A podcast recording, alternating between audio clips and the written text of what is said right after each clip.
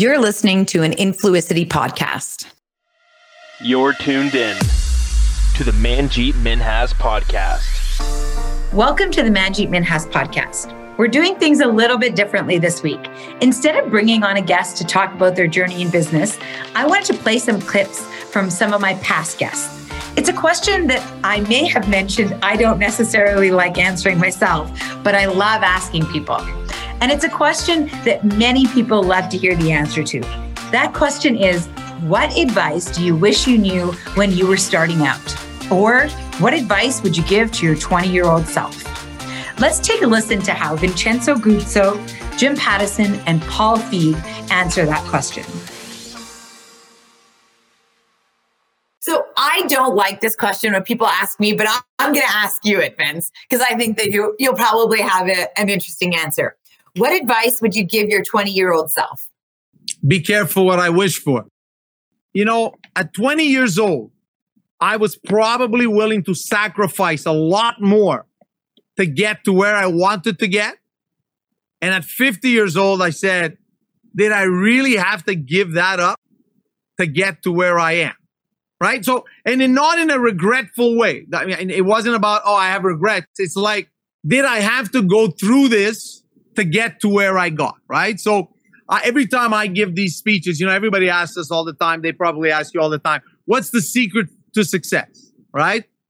As if it's a formula, right? I go like, guys, let's be honest. If it was a formula, engineers would all be successful, okay? You're an engineer, but every one of them would be, right? So I sit there and I say to people, there's two things you have to remember. A, what are you willing to give up? How much time are you willing to sacrifice? For example, during this pandemic, I lost a lot of money with the theaters being shut. But you know what? I tell myself it's okay. I didn't I didn't just inherit the money, I learned how to make it. So you know what? When things pan out, we're, we're gonna make it again. But what I can get back are the, you know, 12 months of COVID. I can't get back the time that's passed. I, you know, so if, if, for example, I tell myself, I look at my kids at 20, you know, my oldest son is 22, and I see some of the experiences he's had. You know, I never did that. I made choices, choices that I don't regret, but choices that I know have consumed my time differently. And then I say this to my wife sometimes. I say to her, there's a time and place for everything. That time's gone. I, I, there's things I just can't do. See, like Lane goes on these crazy trips to, to, to Antarctica, whatever. Goes to see the penguins. And I say, I want to be him sometimes just to have that freedom to think it's okay to just do what you want, right? But, but no, I feel guilty. And I say, no, no, no, no, no. That wasn't the deal I made with myself. My, the deal was that I was going to, you know, always be at the helm of the ship, make sure the ship was always being taken care of. You know, if I would have been the captain of the Titanic, I would tell you everybody would have been saved, but I was going down with that boat because it's it's my boat, right? And then the other thing is, and, and, like I said, most of the time when I say that, I think 90% of the room doesn't think about time. They think about, you know, money. They think about, you know, they, they just don't associate it to something that you will sacrifice and never be able to get back, right? Because for example, I mean, in a lot of successful people, it's not your case, but a lot of successful people go through marital issues, right? So they get divorced or whatever. But you can fix that. You can get remarried. You can take a second kick at the bucket, right? It's not a problem. But can you get back those seven years, those 10 years that you've lost with, with the previous, you know, that's what, and I don't think most people understand. And then the second thing I usually tell people is be careful what you wish for. Because I don't think everybody has analyzed exactly what they're asking for. Right? Everybody thinks, I want to be successful. I want to be rich. Okay. You know, that comes with a lot of mistrust of people. That comes with, why is everybody after me? Why does everybody assume that I could give them $10,000? Yeah, like $10,000 for me is worth $10,000. I can invest it differently. I can give it differently.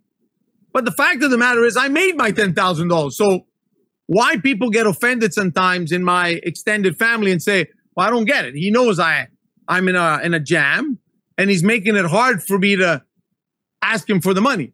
Yeah, because I want you to suffer the consequence of the mistakes you've made.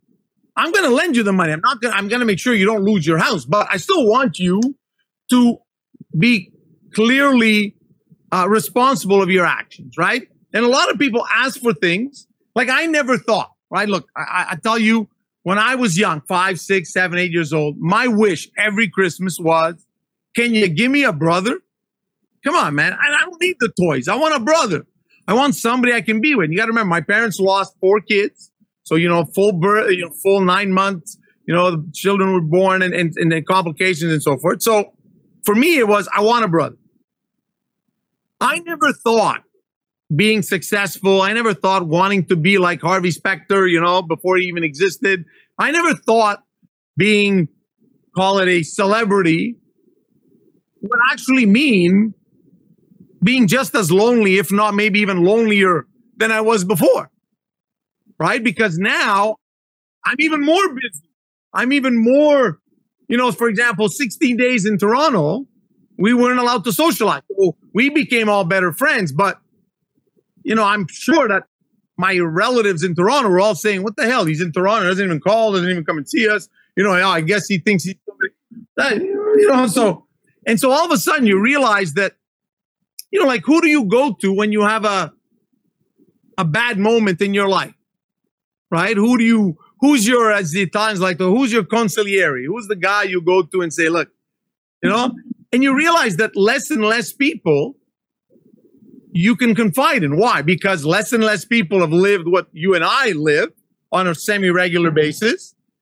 But it also means coming down from higher up, talking to somebody and having to admit that you are vulnerable or that you are human right? And so, so you know, so so so those are the two sacrifices that, as entrepreneurs, I don't think anybody, everybody thinks entrepreneurs is, is being what you know. It's it's the uh, beyond the uh, beyond fashion front page. Right. I want to be worth $100 million. I want to have my name on everything. But I do like that advice. Be careful what you wish for. Um, so if you could go back um, and give yourself some advice, uh, the younger Jimmy, what would you say to him? I would say, no matter what, be honest. And secondly, is I don't think there's any shortcut for hard work if you really want to succeed. The people that I know that have been very successful have all been hard work. The harder you work, the luckier you get. It de- it depends. I when I was an actor, the one thing I wish I knew was how how little what the minutia I did meant in getting a job. You know, because I would go to these auditions and like you know everything memorized, and then you'd be doing your lines and you'd like stumble over a word, and then you're on the way home, you're like, oh my god, I blew it! I stumbled over that word. Oh my god, I, everything was great until that moment. And now, you know, when I hire people, I've, I've hired people that can barely get through the script, but you just go like, oh, there's something really interesting about that person. I like their personality, or they got a great look, or they just something kind of a funny energy about them. And so that's for acting of going like, just, you know what, just be yourself. But it, it does translate into everything that I've had success with is you just got to be yourself. You have to find your own voice. And you spend so much time early on trying to copy other voices or trying to take the landscape of like, oh, this works and that works. So I need to be this and that. I need to do that. I need to combine those things. And it's really the moments when you just go like, you know what? This is me and or this is a unique take I have on something. And that's what resonates. It's you're bringing something to the world the world doesn't have. The world doesn't need more of what it already has in general.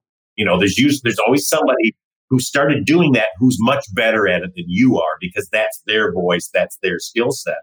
And so even though you're going to try to do that, if you bring your original voice into that, you know, there's only so many. What I think that they say there's only like really seven stories in the whole world that we just do variations on them. You know, and it is true, but it's it's execution. It's how you tell it. It's how you what you bring to it, and the surprise you bring to it, so that you know. Look, there, there's plenty of things we've seen in entertainment where you're like, all right, so predictable. I know what's going to happen because that's sometimes just people, you know, regenerating things they've seen before versus you could take that story and suddenly go like, oh, wait, instead of the hero doing this, what would I do? And you go, I would actually do this. And then if you do something that's just true to you that nobody else would do, that's when the audience goes like, oh, wow, this is really cool. I didn't expect that to happen. You know, so I guess the, it's a very long answer to say, I think find your own voice and nurture your own voice and have the confidence to use your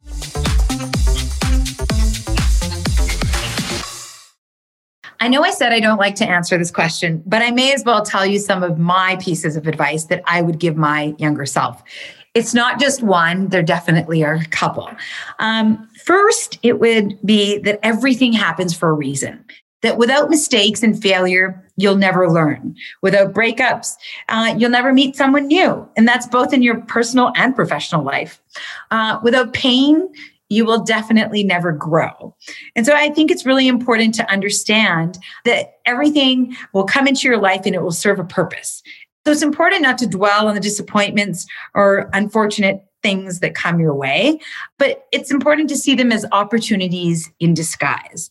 And with this, you will get sharper, um, not only in brain um, and in mind and in spirit, but it will be easier to get through the stresses of life and understanding that life isn't fair, but everything happens for a reason. I also think it's important to tell my younger self that it's important to focus on one thing at a time, that you can have it all in life, but just not all at once. Um, and if you don't keep your focus on what's right at that particular time, you won't achieve anything. So, focus is really important. Also, I really do believe that it's important uh, that we trust our instincts, that doubt will occur several times throughout your life. But it's important that we listen to our instincts and that our first instincts are usually the correct ones. And the sooner that you realize this, you'll gain more uh, from feeling your way rather than thinking your way through everything. And the better life that you will um, not only lead, but more you will achieve.